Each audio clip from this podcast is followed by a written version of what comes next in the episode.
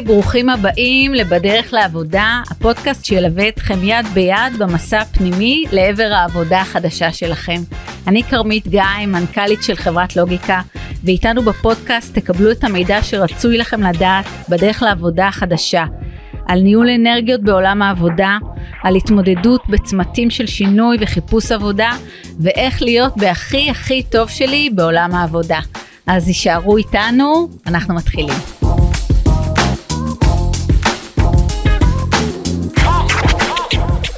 אהלן, שלום, שלום מיכל, אנחנו פה היום בדרך לעבודה עם אה, דוקטור מיכל אילוז, היי מיכל. היי כרמיתוש, אני כל כך שמחה להיות פה ותודה על ההזמנה. איזה כיף, כיף גדול, תענוג הוא שלנו. אה, מיכל, אני אציג אותך, מיכל היא סגנית ראש חטיבת יבשה וים לפרויקטים ולתפעול ברפאל מערכות מתקדמות, תפקיד מאוד גדול וראוי, בנוסף מיכל היא דירקטורית. אה, בחלק מחברות הבת של רפאל, היא גם מרצה בטכניון ובמוסדות אקדמיים נוספים. היא מביאה ניסיון רב שנים, עסקי, תפעולי וטכנולוגי, בפרויקטים אה, חובקי אה, עולם אפשר להגיד, שחלקם לא נוכל לדבר עליהם פה. על הרוב לא נוכל לדבר, אבל אפשר לדבר קצת על רפאל, בטח. וואו. רפאל זה ממש הבית שלי. הבית השני שלי. איזה כיף, איזה יופי. אה, אז מיכל, אה, אה, איזה, איזה רזומה ראוי ועשיר, ובעצם אנחנו מדברים על עבודה ברפאל שהיא ב-23 שנים האחרונות. איך זה, איך וואו. זה לעבוד 23 שנים באותו מקום? ספרי לנו. אז קצת, אני אספר קצת קודם על רפאל. בשמחה. רפאל בעצם נולדה עם קום המדינה ב-48.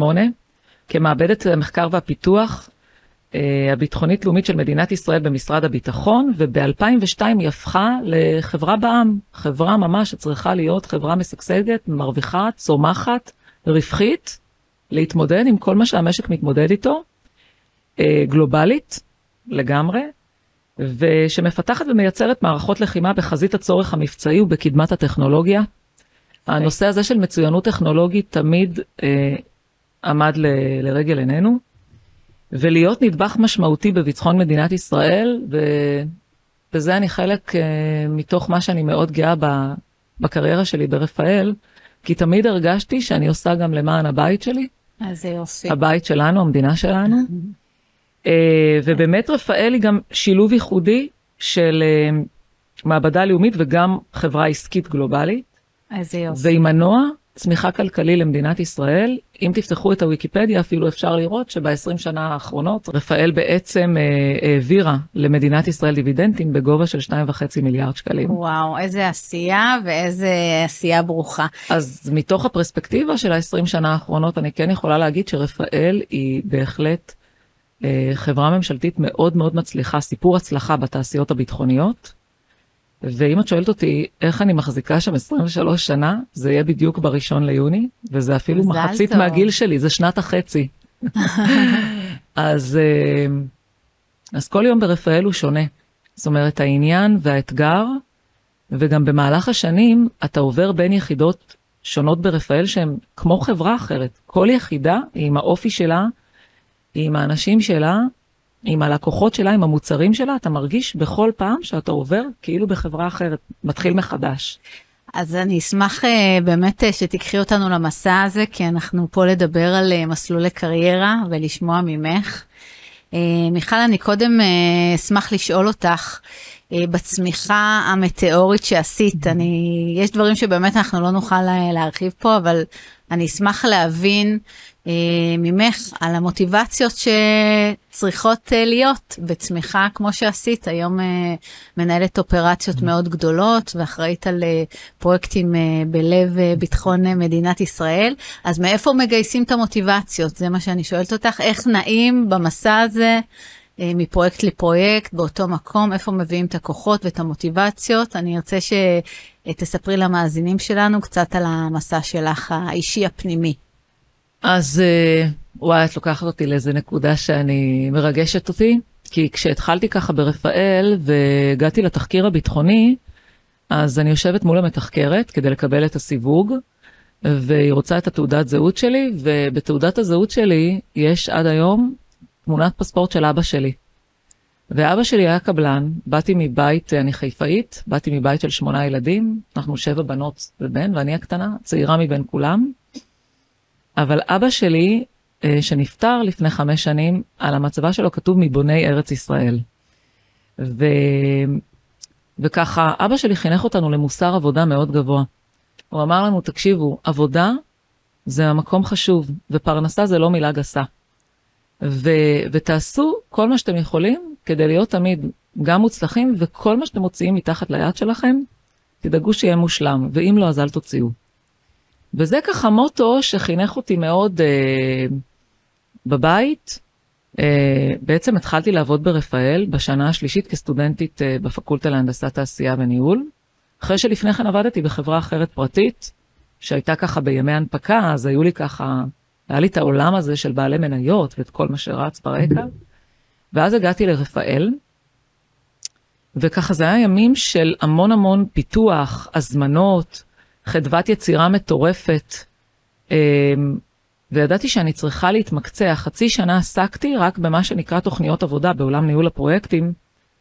זה ברור שתכנון הוא אחד הדברים הכי מעניינים, אבל פגשתי המון אנשים שגם הסכימו לשבת איתי ולחנוך אותי ולה, ולעזור לי, ושאני אבין בכלל איזה תהליכים אני מבקרת. כי לבוא רגע ולנהל תהליך ולבקר, אתה קודם כל צריך רגע להבין את התהליך. עכשיו, התהליכים הם תהליכים טכנולוגיים. הם תהליכים של פיתוח של מערכות בקדמה, וגיליתי אנשים סבלנים, וכל בן אדם שהייתי פוגשת אותו, היו אומרים לי, הוא 25 שנה ברפאל, הוא 15 שנה. ואני הייתי צעירונית ואמרתי, אין סיכוי שאני נשארת במקום הזה. אני מסיימת להיות סטודנטית, ואני רוצה לעבוד במת"ם, בקריית ההייטק של חיפה. לא ידעתי בכלל איפה זה רפאל, זה כל כך מצחיק אותי. ואז ככה פגשתי אנשים מדהימים עם uh, עומק מקצועי ועם uh, אישיות ועם זה שהם מוכנים להשקיע בך. ואז ככה התחלנו לממש את הפרויקטים, והשקעתי המון. קודם כל, כדי לצמוח במקום עבודה שלך, אתה צריך להשקיע, זה לא בא בלי השקעה. זאת אומרת, היום בפרספקטיבה בזה? של 20 שנה, אני יכולה להגיד שבשנים הראשונות עבדתי כמו שניים, שלושה אנשים. גם היום אני נוכחת אה, לדעת שזה לו"ז דומה, אבל תמשיכי. ואז, רק כשהייתי בהיריון עם רעותי שלי, שהיום היא כבר בת 20 ומשרתת בחיל האוויר, אז אה, רק ככה בחודש תשיעי, ככה לפני שילדתי אותה, אני זוכרת שעד הימים האלה, שמונה בערב היה כזה להתחיל להסתכל, אוקיי, מתי רוצים לצאת היום הביתה? העבודה הייתה מאתגרת, מעניינת, לא רצית ללכת. וואו. זאת אומרת, הייתה, היה כל כך הרבה עניין ואנדרנלין, שאני זוכרת שהייתי מגיעה הביתה, נכנסת למיטה והייתי אומרת, רגע, מה ראיתי פה היום? וואו, כמה אנשים פגשתי, ועל איזה דברים מעניינים דיברנו, אוקיי? לא על הכל אפשר לדבר פה, אבל ככה הייתי מאבדת את זה במוח, ואני זוכרת שככה ביקיצה, בשש בבוקר, הייתי אומרת, רגע, רגע, כבר היו רצים לי רעיונות של מה אני הולכת לעשות עכשיו, ו- ואיזה דברים ככה, ו- ולהגיע ולהמשיך. ובעצם הקדנציות שלי בתוך רפאל היו קדנציות לא קצרות. כל תפקיד עשיתי בין חמש לשבע שנים.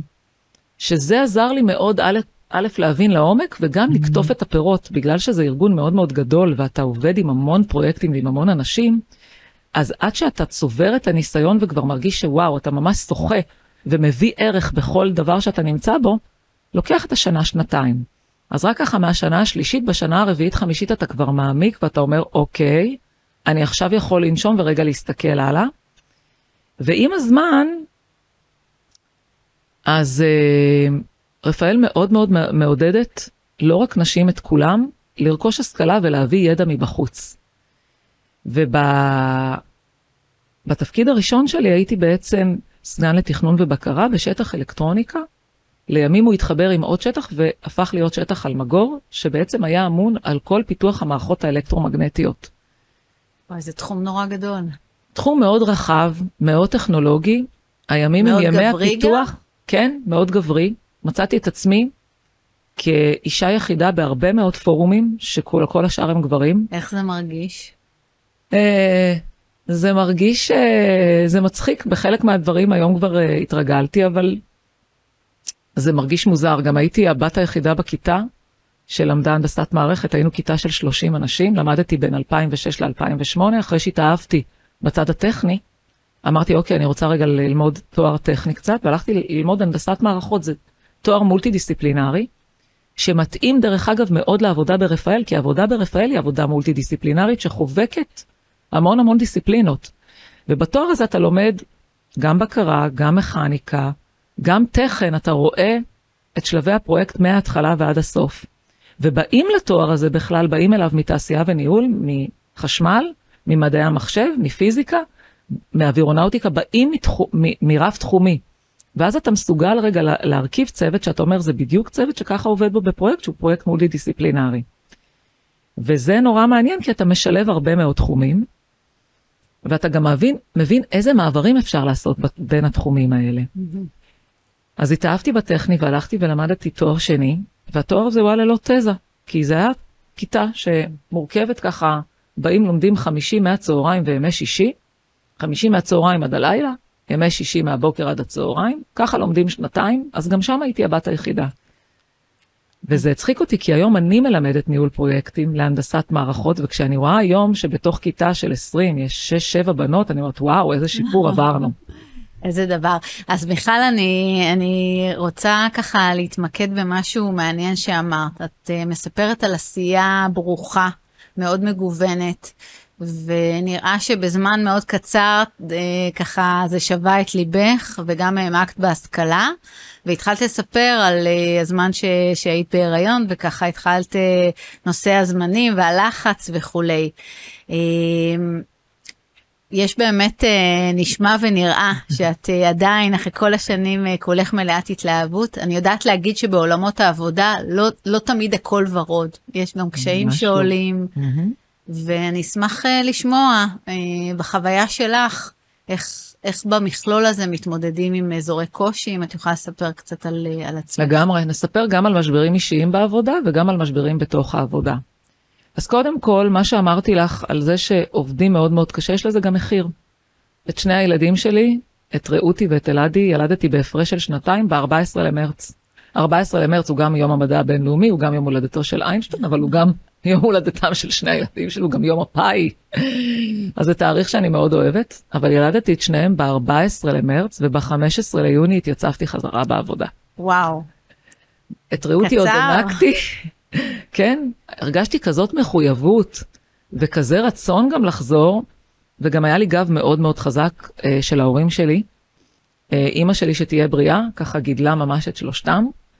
וזה בצד של המחיר, כי אתה אומר, רגע, רגע, אתה מרגיש שאתה עושה, עוסק באיזושהי שליחות בעבודה, אבל יש פה גם בית ומשפחה וילדים. אה, זה מצחיק, כי כשזכיתי בפרס רפאל, אז הילדים שלי אמרו, אה, אם הפרס כזה אין להרבה אנשים, נכון, יש לך גם דוקטורט, דוקטורט יש לי יותר, אבל פרס אין. אז אה, לפחות אני מבינה שהילדים שלי היום מסתכלים על רפאל גם ככה, ויודעים להעריך. אז אם את מדברת על התמודדות עם קושי, אני זוכרת ערב אחד שאני מוצאת את עצמי רגע, הבוס שלי אה, בא כזה להגיד לי להתראות כי הוא יוצא הביתה והוא רואה אותי עם דמעות בעיניים, והוא אומר לי מה קרה, ואני אומרת לו אני מרגישה שאין לי גיבוי על איזשהו מהלך שרצינו לעשות, והוא אמר לי תקשיבי, אה, אני, וזו גישה דרך אגב שאני לקחתי אותה מאוד קדימה, כי הבנתי שלעובדים אה, אם אני לא אתן ביקורת או יכווין אותם, אני אוותר עליהם, אני לא רוצה לוותר להם. אם אני מוותרת למישהו, אני מוותרת עליו, אני לא מוותרת לו. וזה מה שהוא אמר לי, הוא ראה אותי עם דמעות בעיניים והוא אמר לי, תקשיבי, זה היה כנראה אחרי, אני היום כבר לא ממש זוכרת, אבל זה היה אחרי שהוא נתן לי ככה ביקורת קשה והכוונה, כי לא ממש הייתי בכיוון, והוא אמר לי, תקשיבי, אני פה, אני לגמרי מגבה, אני פה מאחורייך, אבל אני לא רוצה לוותר לך, אני לא רוצה לעשות במקומך, אני רוצה שאת תעשי. עכשיו, זה אחד האירועים בעבודה שהם משני כיוון, הם, הם משנים את התפיסה. אני רוצה לחזור על זה רגע, כי זה עניין מאוד מאוד משמעותי. את אומרת שההבנה שקרתה לך בעקבות הדברים שהוא אמר, הוא אמר לך, אני לא רוצה לוותר, אני כן אתן לך את הביקורת הזאת, כי אני לא רוצה לוותר עלייך. לגמרי. איך זה גרם לך ככה להרגיש? זה קודם כל מאוד חיזק אותי, זה הבנתי שזה בא בכלל ממקום ש... שהוא אוהב אותי, הוא מעריך אותי, זה בכלל לא בא מהמקום האישי. זה ההפך, זה בא כדי לכוון אותי ולהרים אותי, ודרך אגב, אני לוקחת את זה היום בכלל לחינוך הילדים שלי. כשאני מעירה משהו אה, לבן שלי והוא אומר לי, את לא אוהבת אותי כבר, אני מסתכלת עליו ואני אומרת לו, תקשיב, אני לא מוותרת לך, ואני לא מוותרת עליך. אני פה, אני אימא שלך, ואני אעשה הכל כדי שתצליח. ואז הוא מבין שבעצם אני, אני לקחתי את זה גם בניהול שלי היום של עובדים. קודם כל, אני לא מחכה עם ביקורת. אם את יש... לא מחכה? לא. אני לא מחכה לשיחת המשוב בסוף השנה. דברים שיש לי, או משהו שיש לי בבטן, אני יושבת ואומרת, אני לא מחכה לאיזשהו אירוע מיוחד. אני חושבת שגם... את עוטפת את זה? איך את אומרת? קודם כל, אני בן אדם שחותר לאמת. אני שם את הדברים על השולחן. אני הבנתי שאתם יודעים, אמת יש רק אחת. זו מילה בעברית שאין לה, אין לה רבים, אין אמיתות. יש אמת רק אחת. ואני הבנתי שלהתמודד עם האמת זה הדבר הכי פשוט לי, וגם הכי עובד. אנשים מעריכים שאומרים להם את האמת. גם אם היא קשה? בהחלט, גם אם היא קשה. יש, אה, זה מצחיק, יש קורס כזה שקוראים לו ניהול שיחות קשות. אז אני אומרת שאני התמודדתי עם מצבים יותר מורכבים וקשים בחיים שלי, שהם במשברים האישיים שלי. אה, דווקא כשהייתי במקום מאוד טוב גם בקריירה, וגם אחרי שסיימתי את הדוקטורט, אה, על זה לא סיפרתי, אבל יום אחד יוצא קול קורא לעידוד לימודים גבוהים במייל, ככה, ברפאל, ואני מסתכלת על זה ואני אומרת, אוקיי, סיימתי תואר שני, אבל אין לי תזה, איך אני הולכת לעשות דוקטורט? ואני מסתכלת כזה, אני אומרת, אוקיי, אני כבר די שוחה ברזי המקצוע, אני כבר מכירה את עולם התפעול די טוב. ואני אומרת, מה, אני אלך ללמוד דוקטורט? זה אף פעם לא היה באג'נדה שלי, לא חלמתי על זה. אנשים בדרך כלל שעושים דוקטורט, הם לומדים תואר שני עם תזה. ואני מבינה שהצעד הראשון בללמוד דוקטורט זה למצוא מנחה ונושא שמעניין אותך ומעניין אותו. ואני מתייעצת עם הממונים שלי, מי שהיה ממונה שלי אז, שגם ממונה שלי היום, דוקטור רן גוזלי, ראש החטיבה. אני עובדת איתו כבר קדנציה שלישית על פני 15 שנה, זה מדהים, אבל ברפאל זה מאוד מאוד יכול להיות שאתה יום אחד עובד עם מישהו, דרך אגב, מי שקלט אותי ברפאל, אחרי שבע שנים הפכתי להיות הבוסית שלו. זה מצחיק, אבל במקום כזה גדול שמעסיק 8,000 איש, אתה מאוד יכול, זאת אומרת, אתה פעם אחת להיות, יכול להיות מובל, ופעם אחת להיות מוביל. מעניין. וזה זכות להיות מובל. כן? הזכות היא לא רק להוביל, בפירוש. זה קרה לך? בהחלט, ואין לי שום בעיה עם זה. לי אין בעיה לבוא לאנשי צוות שלי ולהגיד להם, עכשיו אני בפרויקט הזה עובדת אצלכם, תגידו לי מה צריך לעשות. מדהים. ככה אני מסתכלת על זה, זה גם הרבה מאוד מתוך הבית אבל שבאתי ממנו. ואז ככה שאני מספרת על המשברים, אז התחלתי את התפקיד לא הנוכחי, אחד לפניו, הייתי סגנית לתפעול של חטיבת מפה. מפה זה מחקר, פיתוח והנדסה, חטיבה הכי גדולה ברפאל, שבעצם עוסקת בפיתוח של כל מוצרי רפאל. אתה רואה ממנה את כל רפאל, עיסוק מדהים, מאוד מאוד מאתגר, מעניין. אתה עוסק במימדים, ברב-מימדיות. זאת אומרת, אתה גם מבין שה... שאחד האתגרים הכי גדולים שלך זה לנהל את הממשקים. רפאל הוא ארגון מאוד גדול, אנחנו עובדים עם המון חברות חיצוניות. זה הבסיס גם של ההיכרות שלנו. כרמית. לגמרי, שאנחנו עובדות ביחד. ו... ובקטע הזה אתה מבין שהאתגר הוא לנהל את הממשקים ואת הרב-מימדיות, להבין קודם כל את האתגר הרב-מימדי ולהבין איך אתה פועל בכל מימד. ואז אני מתחילה ככה את התפקיד, אני כבר יש לי תוכנית עבודה, אני יודעת איך אני הולכת לעבוד, איזה צוות אני הולכת להקים, מה אני רוצה להשיג, מה היעדים שלי, מה התוכנית, לא רק השנתית, הרב-שנתית. ואז אנחנו מתבשרים שאחותי דינה אה, חולה בסרטן.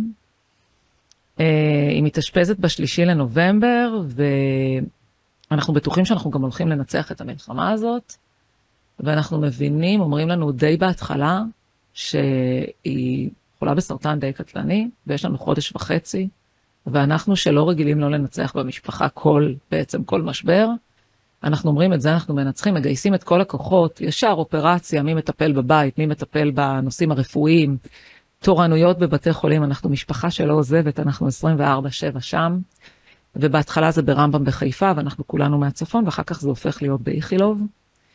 ואנחנו מפסידים בקרב הזה, דינה נפטרה בעצם ב-31 למאי, בחג השבועות, ואז אתה בעצם מתמודד עם משבר שאתה אומר, וואו, הוא הרבה יותר גדול מכל המשברים שחווית בעבודה. זאת אומרת, זה מכניס לך פרופורציה ומשנה תפיסת הניהול שלך, עד כדי כך.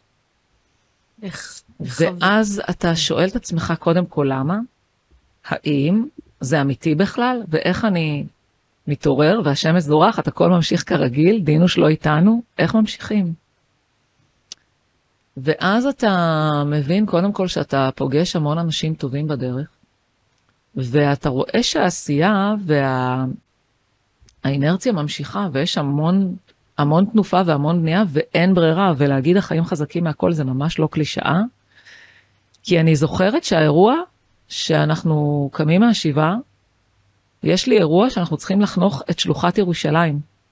רפאל בשנים האחרונות מאוד uh, התפתחה והקימה שלוחות בכל הארץ, ואנחנו היינו אחראים על הפריסה הגיאוגרפית, באר שבע, תל אביב, ירושלים.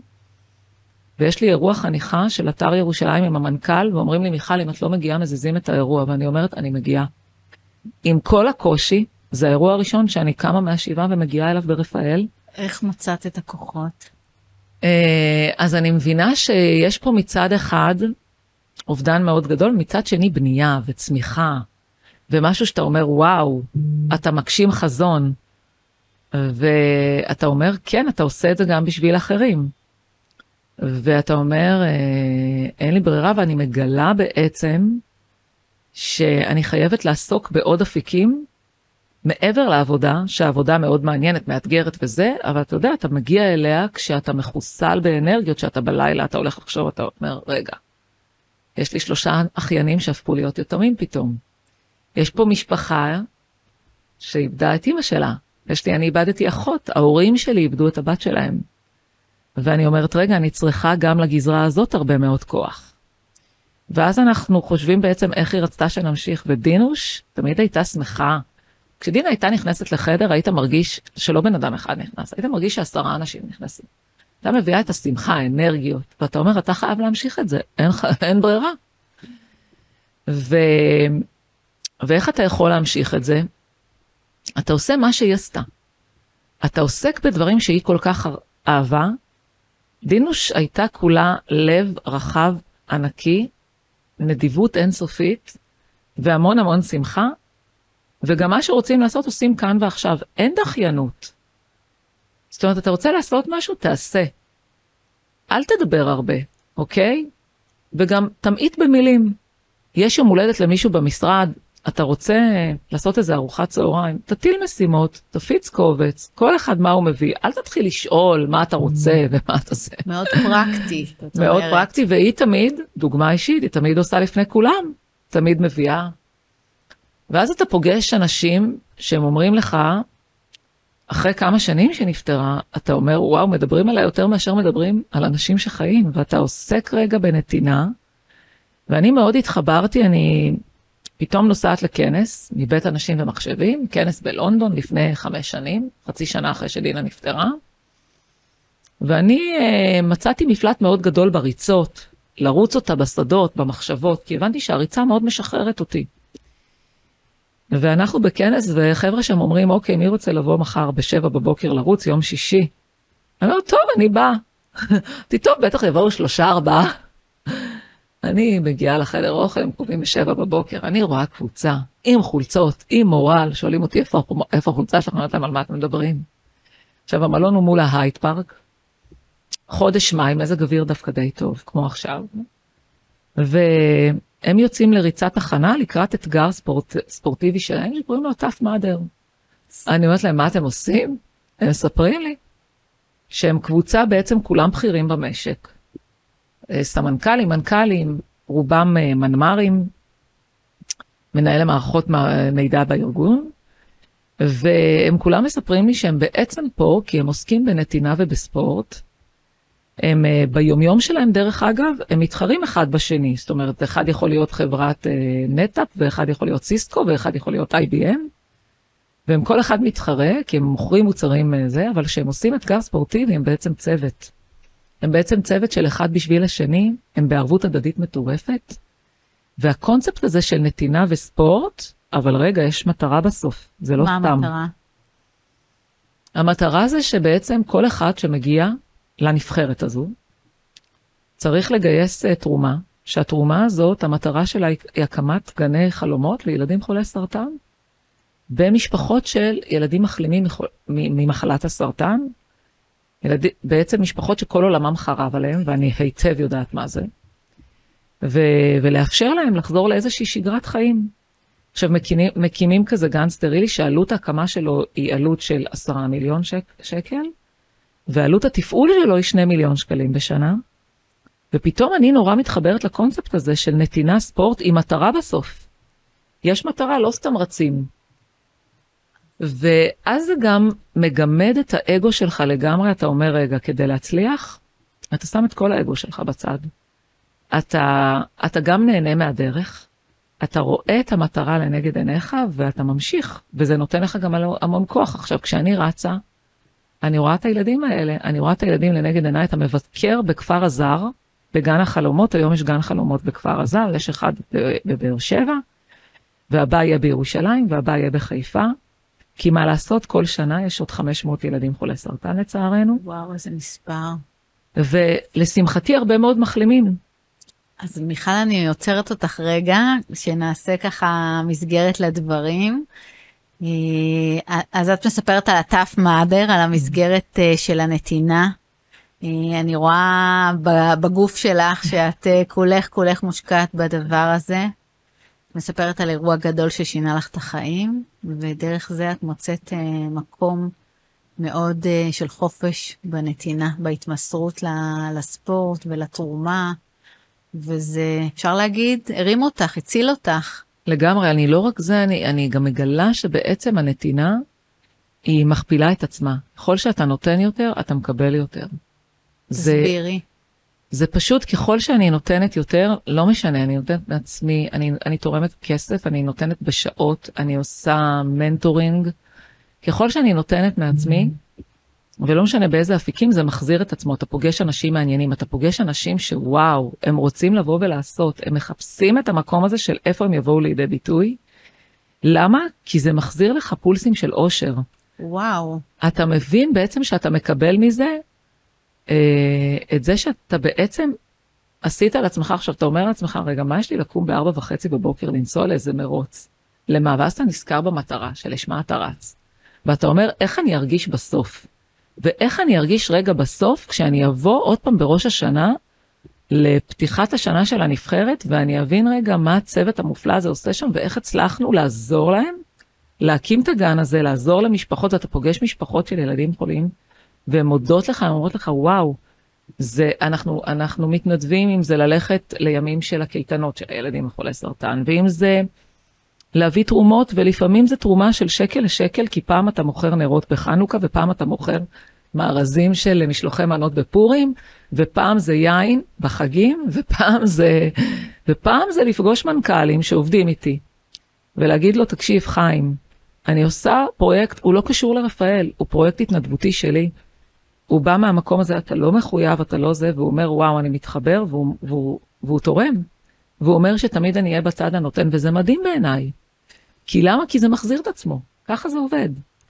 אז מיכל, את אומרת שמאוד התחברתי למושג שלך פולסים של אושר, כי בעצם בהוויה שלנו, האזורים האלה שאנחנו שואבים אנרגיה טובה ומאוד מאוד מתחזקים, זה, מקום מדהים להיות בו. ובאמת את מספרת על תהליך שהביא לך שינוי מאוד גדול. לגמרי, גם מצאתי את המקומות של מה מחזיר לי את האנרגיה, ואיך אני יכולה לתת אותם לאנשים, כי בסופו של יום, היומיום הוא קשוח, אוקיי? היומיום הוא, אני מודה, יש בו הרבה אתגרים. האתגר שלנו בחטיבה הוא פעילות של שלושה וחצי מיליארד שקל, ש-80 אחוז ממנה הוא בייצוא בכלל, הוא לא רק במדינת ישראל, והוא תלוי המון המון בשרשרת אספקה, ויש הרבה קשיים אובייקטיביים, אנחנו יודעים את המשבר העולמי של השנתיים שלוש האחרונים, ואתה צריך להיות uh, גם יצירתי וגם עם הרבה מאוד אנרגיה, ולא להוריד את הרוח. זאת אומרת, גם כשנכשלים וגם כשקשה, לא לאבד את האופטימיות, כי אני בטוחה ש... Uh, א', אני בטוחה שנצליח, רפאל, רווחית, משגשגת, מצליחה. השנתיים האחרונות, למרות כל המשברים, הם שנות שיא. ואז אתה אומר, רגע, רגע, יש לי מעל 90 אחוז בכוס מלא. אז בסדר, אז אני אשקיע עוד ואני אעשה ככל שביכולתי. אבל אני אומרת, אני כשאני הולכת לישון, אני צריכה לדעת שעשיתי את הכל הכל כדי, כדי, כדי לעמוד ביעדים שלי, או, או כדי לעמוד בציפיות ממני. איזה יופי. מיכל, את מעבירה אה, גם הרצאות על אה, נתינה ואושר. כן. איזה מסר את רוצה להעביר פה למאזינים שלנו? אז ככה, ביום האישה האחרון, אה, דיברתי ברפאל, לקחו בעצם נשים מתוך רפאל, עשינו את זה בכוחות פנימיים, ואז גילינו איזה עוצמות יש בנשים בכלל. בכלל רפאל מאוד מעודדת פרויקטים התנדבותיים. וגם שם אני בעצם אה, אה, מרצה על, על אה, זה נקרא RNG, רפאל Next Generation, משקיעים המון המון בדור הבא, בבנות הטכנולוגיה מה שנקרא, ובעצם אני, יש כמה מסרים, א', אין לנו תקרה, אוקיי? התקרה היא, היא, לא, היא לא באמת קיימת, וגם אם היא קיימת, נפרוץ אותה. דרך החלון, ואם לא דרך החלון, אז דרך הדלת, ואם לא דרך זה, אז נמצא דרך אחרת. ו... והרף שאנחנו שמים לעצמנו, אנחנו מסוגלים להגיע אליו. אוקיי, אז יכול להיות שייקח לנו יותר זמן. לפעמים להשיג יעדים לוקח יותר זמן ממה שחושבים בהתחלה. אני כבן אדם מאוד מאוד אופטימי, אני תמיד שמה לו"ז מאוד קצר, ואני פתאום קולטת שאני צריכה הרבה יותר זמן כדי לה... להשיג אותו. אבל על נתינה ואושר, אם את שואלת אותי, אז קודם כל, אה, הנאה זה משהו רגעי. אושר זה משהו שהוא נשאר איתך. אושר זה משהו שהוא נצרב. אתה זוכר מה, מה, מה הפך אותך למאושר, ואז אתה יכול לשחזר את זה. ואם, אה, זה מזכיר לי רגע איזשהו סיפור קטן. ספרי. אני זוכרת שאני לוקחת יום חופש, וברכב יש לי ארגז של משלוחי מנות, כאלה שלא הצלחנו למכור, ואני אומרת, אוקיי, אני לוקחת אותם למחלקה האונקולגית, ואני הולכת, ל... אחרי שיש לי כמובן אישור מהם, אני הולכת לחלק אותם. ואז אני מדברת עם אבא שלי, ואני אומרת לו, תקשיב, אבל אולי אני לא אעשה את זה היום, אה, ביום חופש היום, אז הוא אומר לי, אין חופש, אין יום חופש ממעשים טובים. ואז אני תמיד מקפידה שיש לי את פינת המעשים הטובים ביום. עכשיו, כשמישהו בא אליי בבוקר ומבקש ממני איזושהי עזרה, ואני, ואני עושה את זה. עכשיו, דרך אגב, זה יכול להיות בכלל במשהו אישי, זה בכלל לא חייב להיות בעבודה. הוא רוצה להתייעץ, הוא צריך איזה עזרה לבת שלו, הוא צריך איזה הכוונה, הוא צריך איזה חיבור. הוא צריך רגע שאני ארים, אליו, ארים טלפון למישהו כדי לעזור לו לפתור משהו, אוקיי? הוא צריך שאני אכווין אותו. קודם כל, כל מי שרוצה להיפגש איתי, אני מוכנה להיפגש איתו. אין אצלי אירוע כזה של תחכה ליום פתוח, או תחכה לאיזשהו סלוט ביומן, לא. קודם כל, אני, תלוי ברמת הדחיפות כמובן, אבל אנשים שרוצים לבוא להתייעץ או לבוא, ודרך אגב, ואני מוצאת את זה הדדי, כי תמיד כשאני ארצה להתייעץ עם מישהו, תהיה, תמיד, תמיד תהיה לי דלת פתוחה. אני מאמינה בקוסמוס הזה שזה עובד במעגל, אוקיי? כשאתה מתנהג בדרך מסוימת, מתנהגים אליך ככה. כשאתה בנדיבות, הנדיבות חוזרת אליך. לגמרי, ביג טיים. מדהים. ו- וגם לא להתחשבן, לא להיות קטנוני, אוקיי? אז גם אם עשיתי פי חמש ממישהו אחר, למרות שלא הייתי צריכה, למרות שזה לא מוגדר בהגדרה התפקיד שלי, למרות שלקחתי עליי עוד משהו. אז מה קרה? אז ביום שלי יהיה קושי, אז יעזרו לי, יגבו אותי, וככה זה עובד. ואם אני חוזרת רגע לנתינה ואושר, אז um, יש הרבה מדרגות של נתינה. אפשר לבחור, זאת אומרת, זה לא מאוד מורכב. ויש מדרגה מאוד פשוטה, אוקיי? תן מהזמן שלך, תשקיע, תחשוב על מישהו, תרים טלפון. דבר הכי פשוט שאתה יכול לעשות, תתעניין, אוקיי? גם אם אתה לא יכול, גם אם אין לך עכשיו את הזמן להשקיע מהזמן, מהכסף, כל אחד והשיקולים שלו. אז אפשר, או תחבר מישהו טוב שיכול לעשות את זה, או, או תיתן עצה טובה. זאת אומרת, זה חלק מ, מ, מבחינתי גם מנתינה. מעבר לזה, אוקיי, אז יש את המדרגה הבאה, אני משקיע זמן, אני בא, אני עוזר, אני יושב, אני, אני, אני תורם מהידע שלי. ויש מדרגה הבאה, אני ממש, כן, אני ממש משקיע מהמשאבים שלי, אני אומרת, אני אתרום, למה? כי זה חשוב, כי זה הולך למטרה טובה. ואז אתה מגלה שזה, מש... שזה חוזר אליך. מדהים. מה שאת אומרת, מיכל, את אומרת אה, מסר מאוד, אה, מאוד מעניין. יש מעגלים שונים של נתינה, יש רמות שונות, שלא צריך לחכות ליום ולשעה ושיהיה לך זמן וכוח ומשאבים. ברעיונות עבודה, בדיוק נגענו בזה קצת, אה, באמת את מסתכלת על דברים שמעבר לכישורים? לגמרי, אני חושבת שמרכיב האישיות היום הוא יותר חשוב מהכישורים. מהכישורים המקצועיים, כי כישורים אתה יכול לרכוש לאורך הדרך. אה, ככל שתשקיע גם, תרכוש אותם כנראה יותר מהר. אה, תתעניין, תיקח על עצמך, תתנסה. אל תעבוד רק במה שבאת רק לעשות אותו, וגם מאוד חשוב לי הסיפור הזה של כתפיים רחבות, כן. מה זה אומר? משהו, כתפיים רחבות זה אומר, אני מסוגל לקחת על עצמי מעבר למה שאני צריך, אני גם מראה רצון כזה, אני מראה יכולת, אני מראה רצון, אני מראה יכולת, ואני גם מראה איזושהי רוח התנדבות, אוקיי? זאת אומרת, זה צריך לבוא משם. זה צריך לבוא בדיוק מהמקום הזה שאתה לא מתחשבן, מהמקום הזה שאתה מאמין שהיום אני לוקח, מחר מישהו אחר לוקח.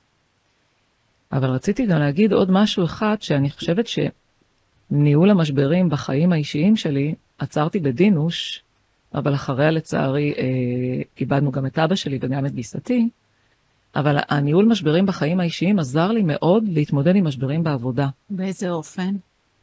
קודם כל באופן הזה שאתה מבין שרגע, פרופורציות, בואו לא ניכנס להיסטריה ולחץ. אתה מבין שהיסטריה ולחץ במשבר הכי גדול שיש לך, אם לדוגמה, אני יכולה לתת איזה דוגמה ממשבר בעבודה, אני יודעת שיש לי אספקות מאוד מאוד גדולות, מאות של מיליוני שקלים, ואני פתאום מגלה שהחומרי גלם שאנחנו הזמנו לא מגיעים. יש משבר בשרשרת האספקה, במקום Q3 מבטיחים לי אותם ל-Q4 לעוד שנה. פיגור רק של שנה וחצי. מה אני עושה? מה אני עושה? יש לי הזמנות, יש לי לקוחות, יש לי מחויבויות, יש לי אבני דרך לתשלום. ואני אומרת, רגע, רגע, שנייה. היסטריה ופאניקה לא פותרת שום דבר. בואו רגע נשב, נחשוב, נקים צוות, נבין רגע איך ראוי לפעול, מה צריך לעשות, ובעבודה ממוקדת וניהול ממוקד, בדרך כלל אפשר הרבה מאוד לפתור. אז קודם כל האירוע הזה, שאני גם מבינה שאת הכל צריך לשים על השולחן. צריך לעבוד בשקיפות מלאה וליצור אמון מלא, גם אם זה עם הלקוח שלך, גם אם זה בתוך רפאל, גם אם זה מחוץ לזה. ואני מבינה שהדברים האלה מאוד מרככים, ואז כולנו מבינים בעצם שאנחנו באותה סירה, ועובדים בצורה משותפת, ואז אין כזה אירוע שעובדים מאחורי הגף של מישהו, מסתירים מידע וכאלה. כולם יודעים רגע מה האתגר, מה אפשר לעשות, וכולם גם רואים ש... שמנסים לעשות את הטוב ביותר. כאילו משהו מאוד uh, ממשי על השולחן. ממש פרקטי. ודיברת על פרופורציות גם. נכון, פרופורציות, אז uh, כש, כשיש לך משברים בחיים האישיים שבסופו של דבר נגמרים uh, ככה, אז אתה מבין, רגע, אה, היום בוא נגיד כזה דבר, אני לא מפחדת משום סיטואציה, אני תמיד אומרת, הדבר היחיד שאני מפחד ממנו זה הרופאים. ולמה? כי עם כל השאר אפשר להתמודד. בסדר, אז זה ייקח עוד קצת זמן, אז זה ייקח עוד משאבים, עוד קצת כסף, אבל נתמודד. יש אירועים שהם אחרים, שהם במימד אחר. וואו. כן.